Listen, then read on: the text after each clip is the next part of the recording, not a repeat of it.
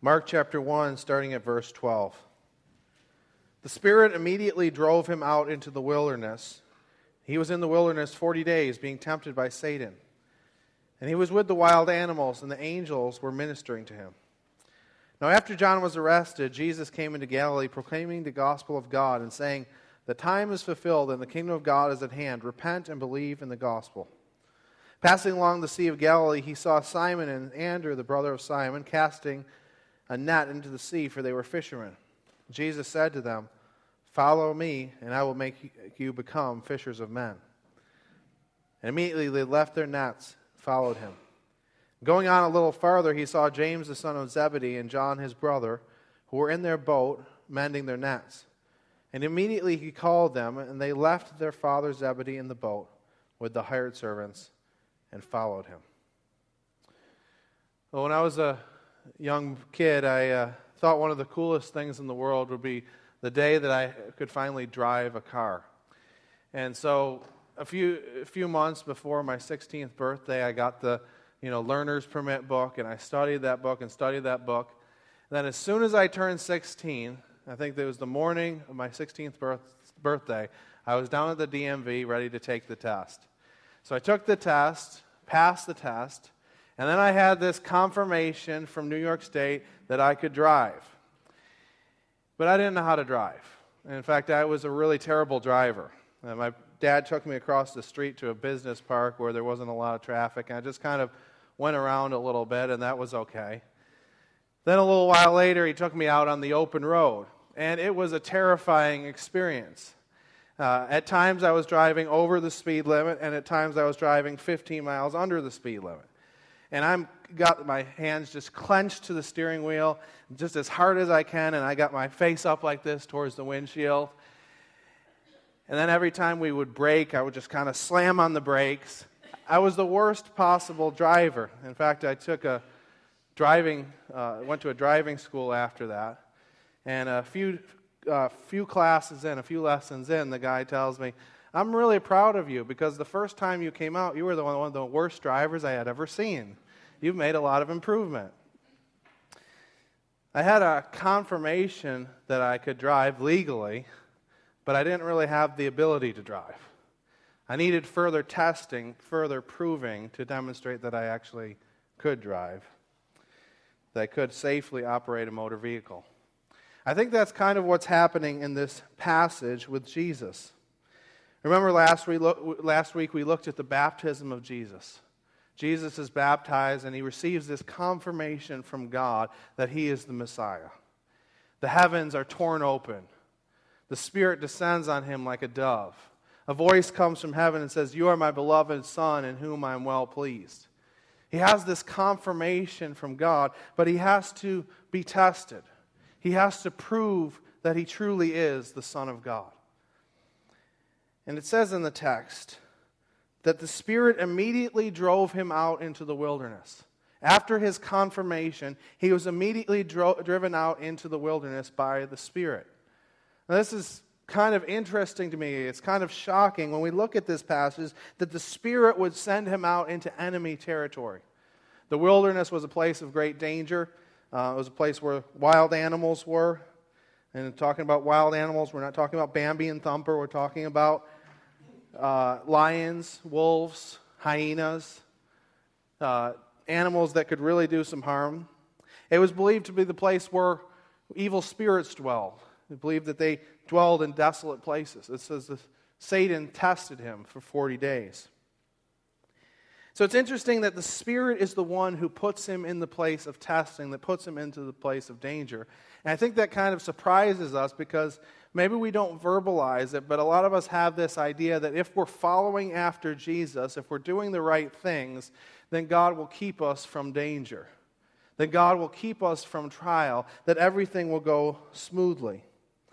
But we see that in Jesus' case, and in our case also, that sometimes the Spirit tests us. Sometimes God leads us into testing. And Jesus is led into this time of testing, of proving himself. And, and we know, of course, that he succeeds in every way. But he's brought into this period of testing. And for us as believers who are followers of Jesus, we're going to talk a little bit about what it means to follow Jesus and about follow uh, about that call that he gives the disciples in a few minutes. But for us as followers of Jesus, sometimes we need to follow Jesus into the wilderness. Just like Jesus went into the wilderness for a time of testing, if we're following after Jesus, sometimes he leads us into the wilderness. Now, we talked about Jesus being with wild animals in the wilderness. It's interesting that Mark would include this detail, it's not included in any of the other Gospels. Um, many scholars believe that the book of Mark was written towards, directed towards the uh, believers in Rome. And some scholars believe that it was written during the time period of right after when Nero started persecuting Christians. And one of the ways that he would persecute Christians was that he would dress them in animal skins and then throw them to the wild animals. So, if that is the case, and we don't know that for sure, but if that is the case, Mark might have been saying, just like you're being thrown to the wolves, to the wild animals, Jesus was with the wild animals. Just like you are thrown to the wild animals, Jesus was with the wild animals and he overcame, and you can also overcome. Following Jesus can lead us to the wilderness. I'll never forget a message that I heard. I might have mentioned this in another sermon before, but I was about to enter into Southern Seminary, and they had this orientation. And uh, the pre- professor who was giving a sermon, his name was Dr. Russell Moore, uh, he got up and he said something like this. I don't know the exact words, but he said, Now you are committing yourself to serve God in ministry. You are giving yourself to serve God and follow Him and making disciples of the nations. And now, from this day forward, you forfeit the right to remain on, anonymous to the enemy. From now on, you are marked men and women. And so he said, Don't be surprised when you face struggles. Don't be surprised when you fall into temptation. See, following Jesus can lead us to the wilderness. It's actually happened to almost every believer. I think probably all believers. They spent time in the wilderness. Consider uh, the great reformer Martin Luther. He suffered from depression and wrote in a letter to a friend, I was more, for more than a week really in death and hell, my whole body stricken so that my limbs still tremble. I almost completely lost Christ in waves of storm and despair and blasphemy against God. But moved by the prayers of the saints, God began to show mercy to me and raised up my soul from the depths of hell. Keep on praying for me as I do for you. Jonathan Edwards, one of the uh, greatest theologians America will ever know, uh, was a pastor for a time in Northampton, Massachusetts, and he gave some of the most famous sermons in American history uh, at that church. But he was removed from that church. He was voted out of that church by a vote of 200 to 23. The great writer C.S. Lewis believed that he had failed as an apologist, as a defender of the Christian faith.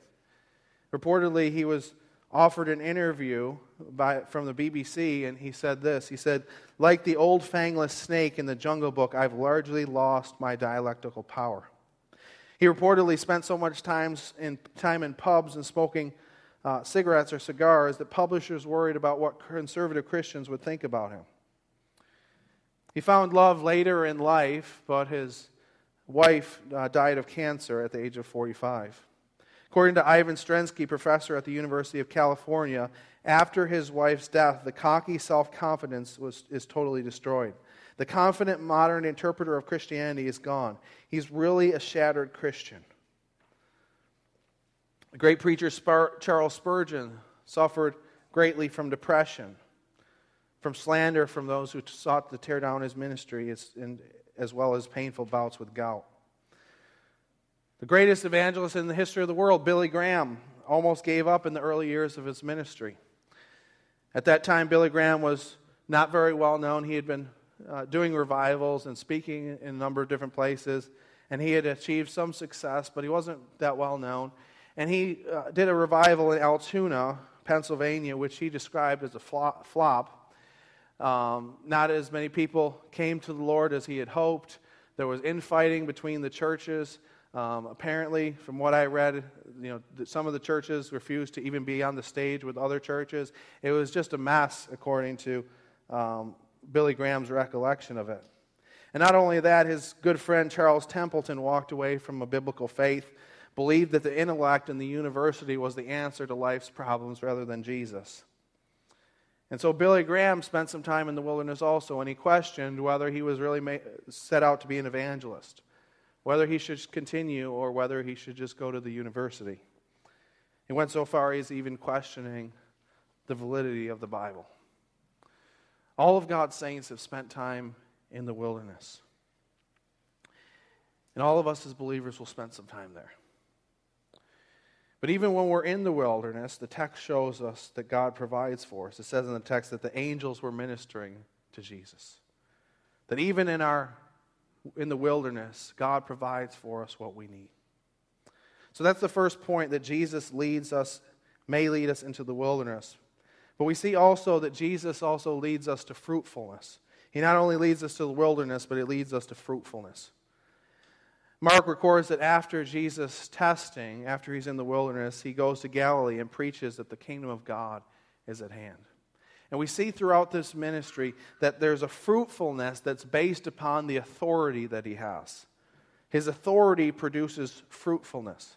He record, Mark records how Jesus was walking by the Sea of Galilee.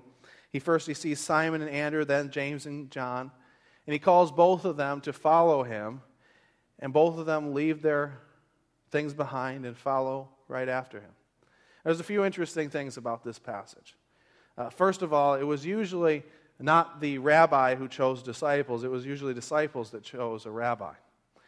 The disciples or, or potential disciples would find a rabbi that they respected, and then they would go up and approach that rabbi and ask the rabbi if they could learn from him, if they could follow after his ways and then the rabbi would either you know refuse or if, if they th- thought that they were a good candidate they would allow him allow them to follow him around and to learn the ways.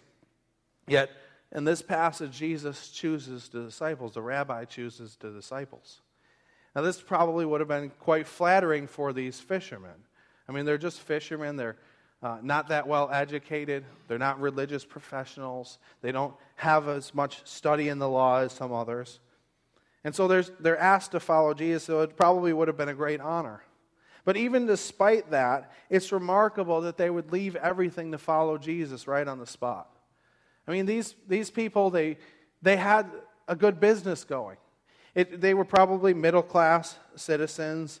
Uh, it says that they had hired servants, that they had a boat. It, they weren't the poorest of the poor. It wasn't like they had nothing else to lose. They had a good, successful business going, they had their families. But immediately when Jesus came, they dropped everything and followed after him. It speaks of a great authority, it speaks of a great respect. I was watching the TV show uh, Fixer Upper a few nights ago, and if you're not familiar with the, with the show, it's about a couple who helps people find, find houses uh, and then helps them re- remodel the house um, and kind of make it to their specifications. And I said something to Stephanie like this I said, I, I wish I could just like follow Chip around. Chip's the guy in, in the story. Uh, I wish I could just kind of follow him around for a little bit and just kind of learn from him and just kind of help him with little things and just kind of learn what, how to do the things that he does. Now, Chip called me up and he said, Matt, I got a project that I'd like you to help me with. I want you to come down to Texas, and uh, you can help me with this project, and I'll teach you some things for a few days, and, and I'd love for you to come down. Now, that happened, I'd be looking up plane tickets. I'd be saying, Pastor Phil, can you preach next week? I, would be trying to, to go there. To do, it would be an opportunity of a lifetime. But if somebody from the local construction company called me up and said, Hey, I got a project I want you to help me with. Can you come down and I'll teach you a few things. I'd be like, okay, how much are you going to pay me? I mean, I got things to do. I'm busy. I can't just walk away from the things I got to do. How, mu- how much are you going to pay me for that? But when you respect somebody, it garners a type of authority. And Jesus had that kind of authority that he would just come up to these people and they'd leave everything to follow him. Of course, it didn't happen to everyone, but he had that kind of authority. And as we go through the book of Mark, we'll see other examples of his authority. We see that he, he'll have authority to cast out unclean spirits, that he has authority over diseases, that he has authority as the Lord of the Sabbath, that he has authority over physical laws, and ultimately that he has authority over sin and death. Jesus' words and his actions have authority and they have power. That when Jesus acts and when Jesus moves, it creates movement, it creates a fruitfulness because of who he is. And Jesus calls these people to follow after him, to follow me. Now, it's different from the calls of the Old Testament prophets. The Old Testament prophets would call people to repentance and they would say, Follow God or follow the law, follow in the ways of God. They would never say, Follow after me, follow me. But Jesus has that kind of authority and he says, Follow me. And he says, Follow me and I'll make you become fishers of men. In other words, follow me and I will give you fruitfulness. Follow me and I will give you a life of significance. And that's based upon the authority that he has. Because he has that authority, we're guaranteed that when we follow him, we'll live lives that are fruitful, that are lives of significance because of his authority. Matthew's account of the gospel in giving the Great Commission, uh, Matthew says that even. Matthew 28 18 to 20, Jesus says, All authority in heaven and on earth has been given to me. Go, therefore, and make disciples of all nations, baptizing them in the name of the Father and of the Son and of the Holy Spirit, teaching them to observe all that I have commanded you. And behold, I am with you always to the end of the age. All authority in heaven and on earth has been given to me. So make disciples. So those people who are Jesus' disciples are assured that their lives will be filled with fruitfulness, with significance even if they spend time in the wilderness. Even when they are in the wilderness, they can have fruit, they can have lives of significance. Jesus may lead us into the wilderness, but he also leads us to fruitfulness. Let's return to some of those people we looked at, heroes of the faith. Martin Luther, who struggled with depression and obsession, changed the history of the church forever. He helped rein in abuses brought about needed reforms, and will always be remembered as one of the most significant figures in the history of the church. Jonathan Edwards is considered by many to be the greatest American theologian ever to live. His works are read by, by thousands of believers today. C.S. Lewis, who believed that he had failed as a Christian apologist, is recognized today as one of the greatest defenders of the Christian faith. His books, The Chronicles of Narnia, have sold over 100 million copies alone. And his other uh, nonfiction works are still widely read today.